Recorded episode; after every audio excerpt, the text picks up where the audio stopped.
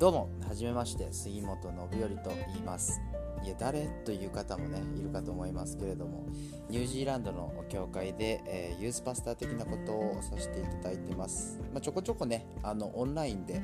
メッセージの方配信させていただいてるんですけど動画だと重いよとか画像いらないよっていう声もありましたのでちょっと音声だけで、えー、ね、お届けできるメディアとしてポッドキャスト始めてみました。お時間のある時にダウンロードしていただいてえー、オフラインでね、聞いていただいたり、何か作業しながら聞いていただくこともできるかと思いますので、よろしくお願いいたします。それでは、まあ、過去のね、メッセージになりますけれども、えー、どうぞ。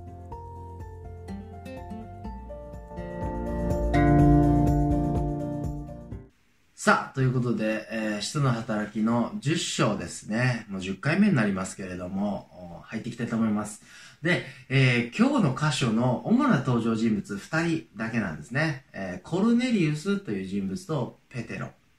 でまあ、ペテロさんね、よく皆さんご存知だと思いますので、あれなんですけど、このコルネリウスとペテロが、この2人が出会うことによってですね、織りなすエピソードが、実は、使徒の働き全体のターニングポイントとなっていくと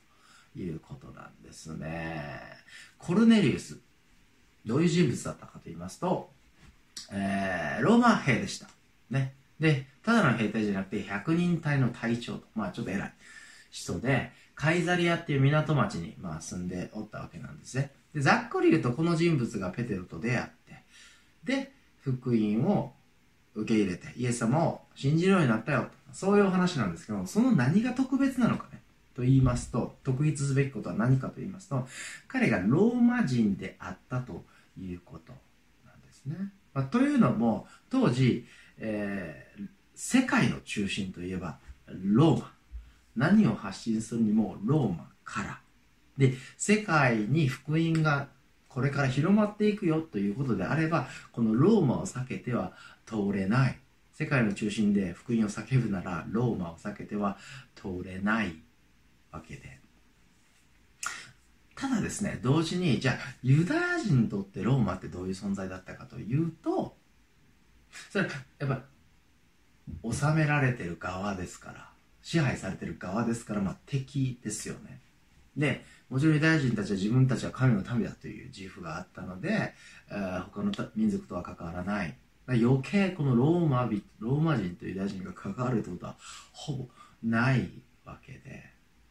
そこに福音が届くっていうのはものすごくこうハードルがこう高かったわけですよね。ですが、ついにここで、えー、ローマに福音が届くと、そういうお話になってきます。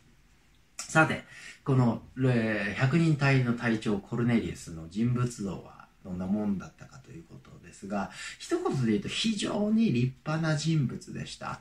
ローマの100人隊の隊長といえば超エリート。才能があってお金があって権力があって。だけど威張ることなくですね彼は謙虚にあ貧しい人に施しをしていたと、ね、あります。でめちゃくちゃいい人だったわけです。でめちゃくちゃいいただのいい人だっただけではなくて2節にですね神を恐れ祈っていたと。あります。でこの神を恐れるという表現がちょっと独特のものなんですけれどもどういう意味かと言いますとユダヤ人ではない、まあ、つまりこの場合はローマ人のコルネリウスになるわけですが人がユダヤ教の神様に興味持って立法を守ってそして、え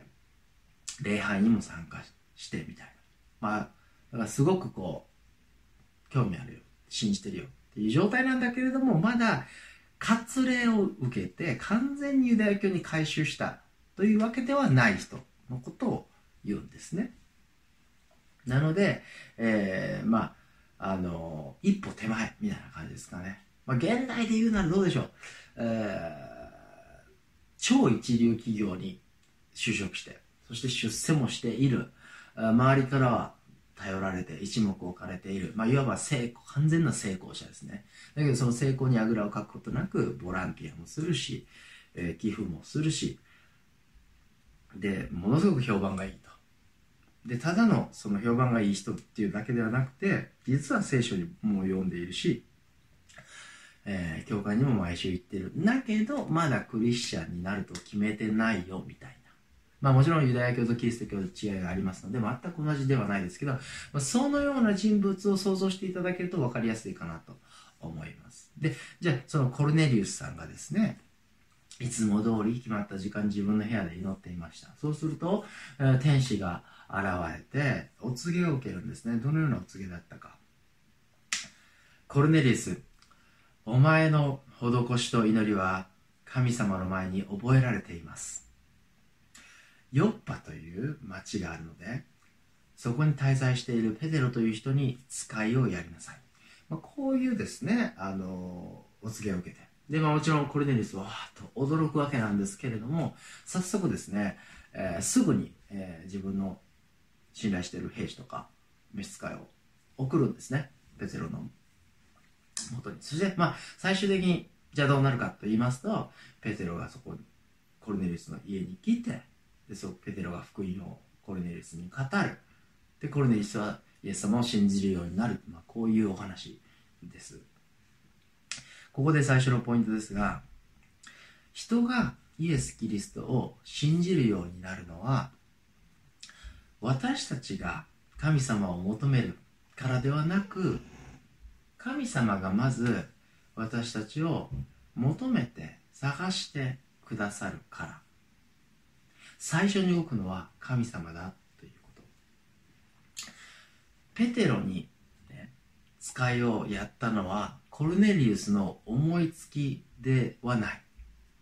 別にコルネリウスがイエス・キリストに関して自分で調べていたわけでも求めていたわけでもない。主が一方的にコルネリウスを選んでそして見つかえをね送った。まあこれが事の発端だったわけです。彼の最初の信仰のきっかけはそこにあったわけですよね。じゃあ私の信仰の最初のきっかけ何だったかなと思いますとまあ以前もちょっとシェアしましたがニュージーランドにですね高校卒業してきて、えーまあ、初めての海外初めて親元を離れて生活するということもあってですねその中で、えー、あ一人でやっていくっていうのは非常に大変だないろんなことをね経験して。っていう中で、まあ、もちろんクリスチャンホームで育ってきてたわけですけども初めて心から、神様を求めた神様に祈ったということが大きかったかなと思います。でまあいろんな人のね証聞いてもそうですけどあなたの信仰の最初のポイント第一歩は何ですかと聞くとえー、大体返ってくる答えは、いやー、病気をしましたね、とか、いや、仕事で悩んでて、失敗した時に、とか、えー、経済的にめちゃくちゃ困っていた時に、とか、人間関係で悩んでいた時に、と、とにかくですね、自分の力では、こう、解決することができないという、そういう問題にぶち当たって、初めて神様の必要を感じたということが、えー、そういう話よく聞くかなと思います。やっぱり何にもなしに神様を見上げるってことを人間はなかなかないんですよね。じゃあそのきっかけを与えられるのは誰かというと自らですねその困難とか試練にこうぶち当たっていくっていう人はあんまりいないかと思いますのでやっぱりそれを与えられるのは神様なんですよね。まあ私もユースパスタをみたいなことをですねここでやらせてもらってますので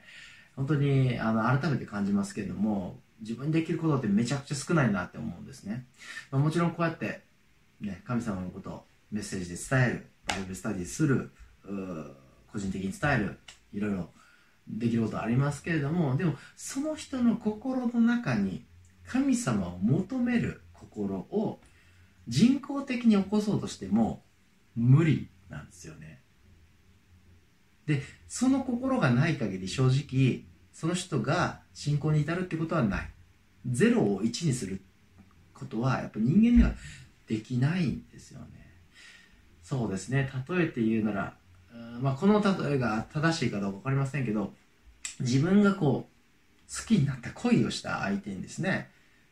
自分のことをこういう人間で、ああいう人間でっていう、まあ、アピールとか説明とかはできますけど、その人が最終的に自分のことを好きになるかどうかっていうのはもうその人次第。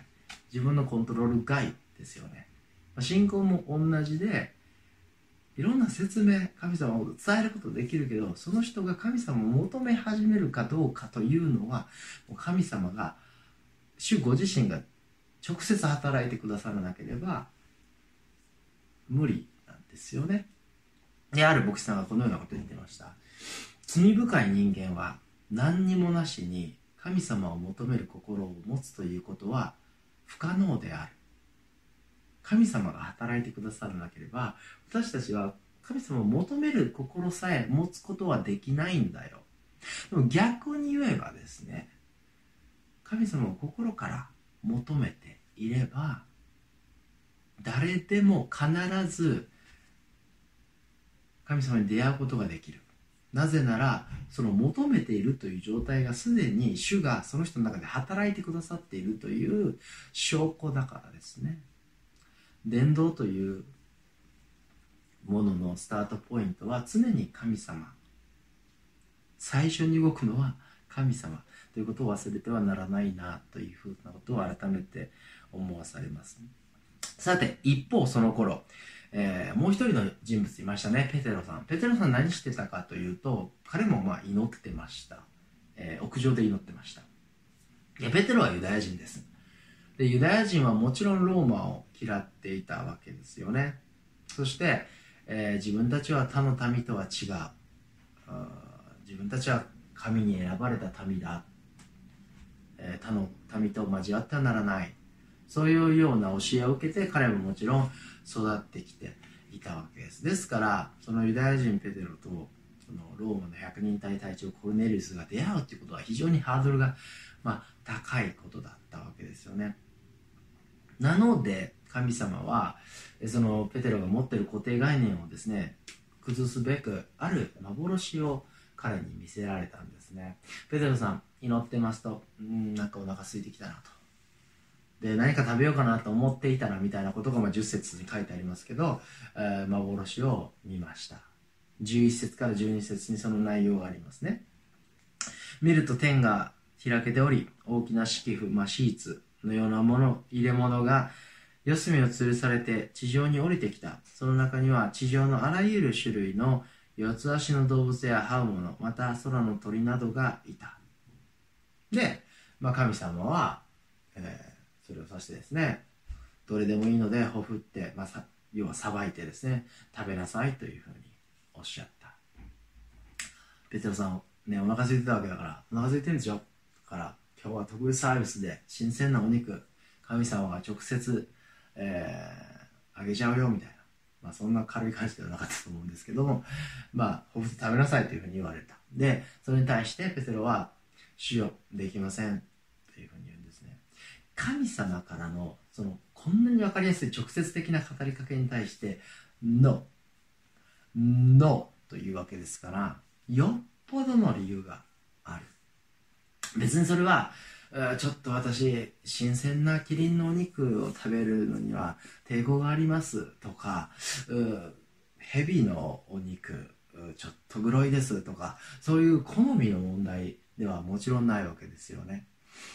14節に清くない。とか汚れてるっていうようなことが書いてありますけれども実はですねユダヤ人の立法、まあの中に食べ物に関する非常に厳しい決まりがあった。これは食べていいよ。これは食べてはダメだよ。これは清い。これは清くないよ。というですね。まあそのリストがレビキの11章にありますので、えー、もし興味ある方は読んでいただければいいかなと思いますがペテロさんそれを今まで破ったことはない。ユダヤ人としてこの決まりを破ったことはない。だからできません。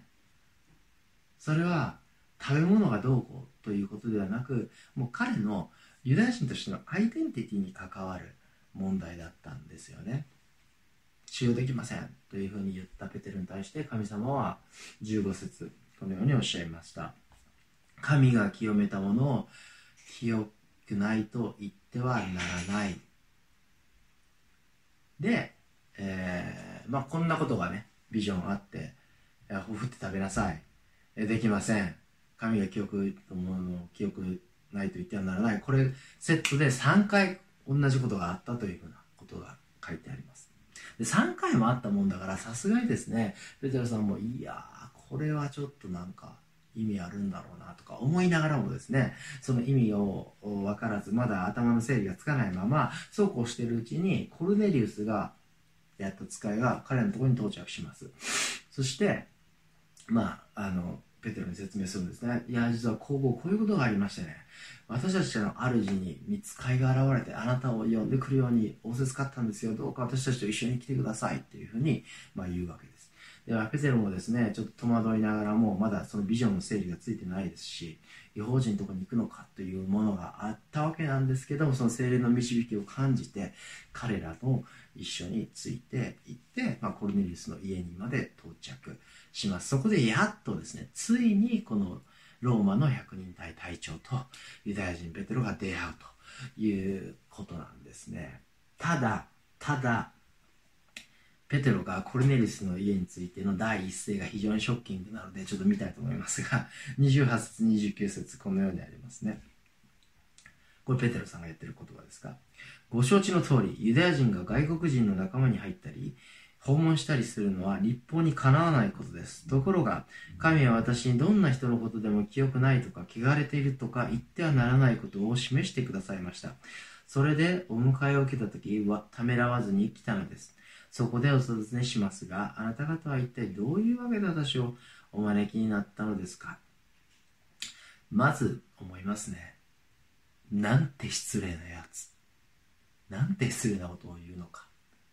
私そうですね。人の家に来ていやねこうやってあなた方のとこに来るのは私にとっては非常に汚れていることなんですけれどもなんていうことをですね第一声で言っちゃうわけですから。いや失礼だろ！というツッコミがですね隣に入らないと成立しないぐらいのことですよね。でもペテロさんとしては大真面目。なぜなら彼はユダヤ人だったからですよね。他の民とは違う他の民とは交わってはならない。でもちろん他の民と交わらないというのは、えー、そのことによって、えー、影響を受けて罪を犯さないって今もちろんいい意味もあったわけなんですけども理由としては。ただそれがユダヤ人としてのプライドの種になってたっていうこともまた事実で私たちは違う私たちは神のに選ばれたという特別だというそういう感覚。ですよね。それを拭い去ることができなかった。もちろんねペテロさんも頭では分かっていたはずですよね。精霊の満たしを受けてペンテコステで。そして一章八節。イエス様ご自身からですねあなた方は地の果てにまで私の証人となる。つまり福音は世界に届いていくっていうことを言われていたわけですよ。でもそれでもやっぱり生まれ育った価値観というものをそんな簡単にはリセットできなかったということですね。29節に私はためらわずに来ましたと申し訳程度で言ってますが本当にためらってなかったらこんな失礼な前置きをするわけがないですよね。まあそれでもですね一応一応というかまあ御霊の導きを感じたのでそこまで来たわけですからペテロは。再び何で私を呼んだんですかということを聞きました。でコルネリウスはそれに対して、まあ、もう一回ですね、えー、こうこういうことがあって見たあの見つかりが来て現れたんですよという話をします。でそれを受けて34節ペテロは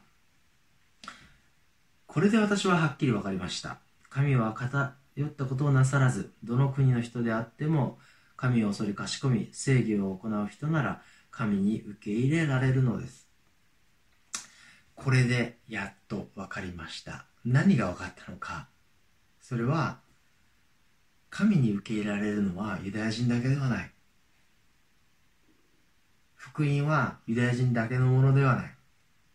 イエス・キリストはユダヤ人だけの救い主ではない。それは世界のすべての人のための救い主で、世界のすべてのための福音で、世界のすべての人は、ですから神様に受け入れられるということ。いや、今頃分かったの、ペテロさん。というふうに、まあ私たちは思う、思ってしまうわけですけれども、で、加えて言うなら、これでやっと分かりましたというぐらいだからそのコルネリウスさんの説明に何かねあピンとくることがあったのかと思うわけなんですけども別にコルネリウスさんの言葉とそのペテロのところに最初に来た使いが説明した言葉ほぼ同じなんですね。何の新しい情報もない。じゃあなんで今分かったのかというとこれ単純に時間が必要だったのかなと思います。時間が。その今起きてる出来事と自分が3回も見たビジョンを合わせて考えてやっとやっと分かりました納得いきましたという。それほどにですねペテロの中では神様に受け入れられるということとユダヤ人としてのアイデンティティがですねがっちりと当たり前のように結びついて心の奥深くに突き刺さっていた。だからこそそれを掘り出してですねほどくのに時間がかかった。だから3回もビジョンを見せられるわけですよね。だからあペテロのところに使いが来て説明を受けたのにそれでも失礼なこと言っちゃうわけですよね。で最終的にやっとペテロあのコルネリウスから説明聞いてやっとやっと分かりましたと。何が言いたいのか。それほどに私たちが持っている固定概念というものは崩すのが拭い去るのが難しい。そして非常に時間がかかるということ。イエス様と直接時間を過ごしそして精霊の満たしを受けたペテロでさえこれだけのことが必要だったわけです。確かに私たちはユダヤ人ではない。ですから清い清くないというコンセプトはピンとこないですよね。そしてもちろん福音が世界の全ての人のためのものであるということは当たり前のように信じている。だってそうですよね。自分たちは日本人ですから日本人の私たちが信じている。そして、えー、受け救いを受けていると信じているのであればそれは世界にもちろんでしょう。というユダヤ人ではないわけですから。でだけれども自分のアイデンティティと深く結びついている価値観というところで言うと、えー、ちょっと思い当たる節もあるかなというふうに思います私はまあ何といっても自分の価値というものを自分のパフォーマンスで測ってしまうということがああるんですよね。まあ何回かこれをシェアしてますけども例えば良いメッセージをこうやって、まあ、やってる中で自分でいいメッセージできたなとかあるいはまあバイブルスタディやっててなんか人の役に立ったっぽいなとか自分が関わってる学生がですねこう目に見えてその成長してきたなとかそういうのを見れればあ自分やってることに意味がある自分には価値があるみたいなことを感じれる。一方で例えばですねあ今日なかなか、まあ、一日一つ集中できなくてメッセージの準備進まなかったなとか、えー、バイブスタディやったけど全然盛り上がらなかったな、まあ、そういうことがあるとあ自分はダメなんだみたいなことをこう思ってしまう。自分のパフォーマンスと自分の価値がこうガチッとこう結びついてしまうっていうことがああるんですね。もちろん清い清くないという言葉は使わないかもしれない。けれども気をつけていなければ自分の物差しで自分を測り始めるっていうことはよくあるかなと思います。そしてそれがどんなに福音から離れているアイデアだっていうことはもちろん頭では分かっている。だけどなかなかどうしてそれを拭い去るということは難しいですよね。行いによるのではない信仰による神様の愛は無条件である。そんなことは分かっているわけですけども何度もここで私はつまずいている。まあ振り返ってみますと去年も同じようなことで悩んでたかなみたいなことも思い出したりしますのでそれほどに私という人間はなかなか変われないなというふうに思います。けれどもしかしながら神様はですね忍耐強くペテロにね関わってくださりその根、強くはびこったものをちゃんと時間かけて引き出してくださってその固定概念を剥がしてくださいました。だから彼は気づいたんですね。43節。イエス様の十字架と復活を信じる者は誰でもそのまま受け入れられるということに気づきました。43節このこのようにありますね。43節に。この方を信じる者は誰でもその名によって罪の許しが受けられるのです。この福音の前にユダヤ人としてのアイデンティティは吹き飛びます。そしてもう一つ興味深いのは神様がコルネリウスという火の打ちどころのない人物を選んで見つかりを送ったということ。だってそうですよね。ローマの百人隊の隊長超エリートでありながら施しもしてそして祈りもして、えー、神様立法も従って評判もいい、えー、これだけの100点満点の人いないわけですから。でその人に見つかりを送ったわけです。で見つかりを送って何と言ったか、えー、どういうセリフだったかちょっと思い出してほしいんですけども。コルネリスお前よくやってるね。と。だから、もうほぼほぼ完璧なんだけど、あと、えー、2、3点ちょっと修正してもらえば、そうしちゃえばもう完全に天国行けるんで、ちょっと頑張、そのまま頑張ってくださいって言ったのかというと、そうではない。ペテロに使いをやりなさい。言い換えれば、あなたに必要なのは福音ですよ。あなたに必要なのはイエス様の十字架ですよ。ということ。民族も文化も関係ない。そしてパフォーマンスさえ関係ない。どれだけ仕事ができるのか、どれだけ稼げるのか、どれだけ聖書を読めてるのか、どれだけ祈れてるか、どれだけ人を助けられているか、関係ない。あなたに必要なのは、私に必要なのは、福音で十字架、イエス様の十字架、それだけ。それによって私たちは神様に受け入れられるんですよ。ただただイエス・キリストの十字架によるということを言っているように感じますね。15節もう一回見たいと思いますがペテロに語られた言葉が非常に象徴的だなと思いますが神が清めたものを清くないと言ってはならない。神が清いと言ったら清いんですよ。どんな失敗もどんな罪も関係ない。まあ、もちろん皆さんはね、ペテロさんみたいに人に対して、えー、あんな失礼なことを清い記憶ないとか、汚れてるとかは言わないと思いますけども、ご自身に対してはどうでしょうか？自分が嫌いだ。自分は汚れている。恥だ。とか、そういう思い持っちゃうことあるかなと思います。何年も前のことですけどもある友人に相談を受けました。で彼は非常に悩んでいたんですね。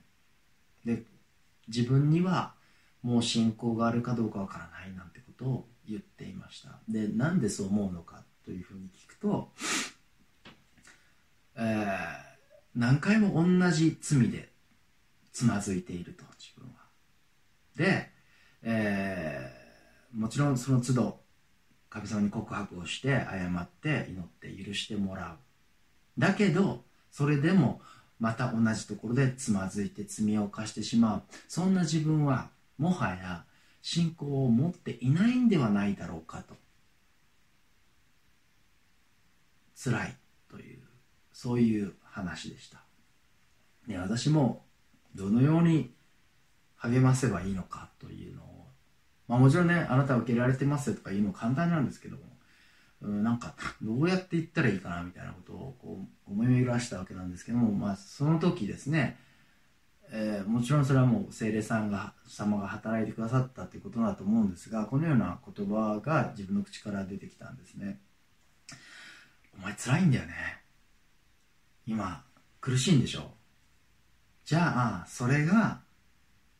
もう信仰があるっていうことなんじゃない？だって神様のことを求めてなかったら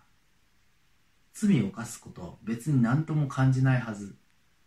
で今辛いんだったらそれはお前が信仰を持ってるってことなんじゃないの？というふうに今言いました。で、まあ、冒頭の方でもお話しましたけども私たちに神様を求めるという心を持つことは私たちの力ではできないんですよね。ですから自分がどれだけ過ちと恥にまみれていて自分は清くない自分はダメだと思っていたとしても関係ない。関係ない。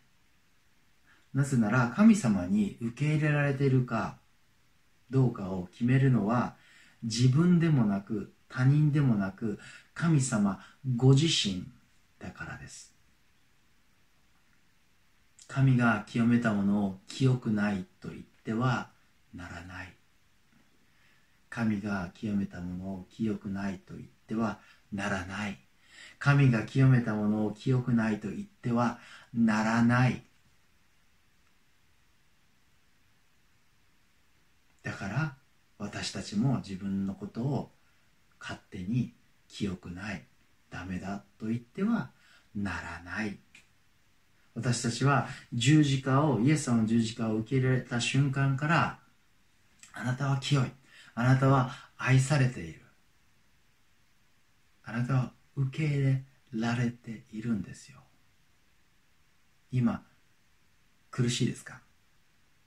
今罪悪感でいっぱいですか？じゃあもうすでに神様が働いてくださってる。それが証拠だから。じゃあ神様に受け入れられてる。この素晴らしい知らせを再び覚えつつ他の人にもシェアできる。そんなものでありたいなと思います。お祈りします。名誉控え父なる神様私たちは、えー、なかなかどうして弱いものですから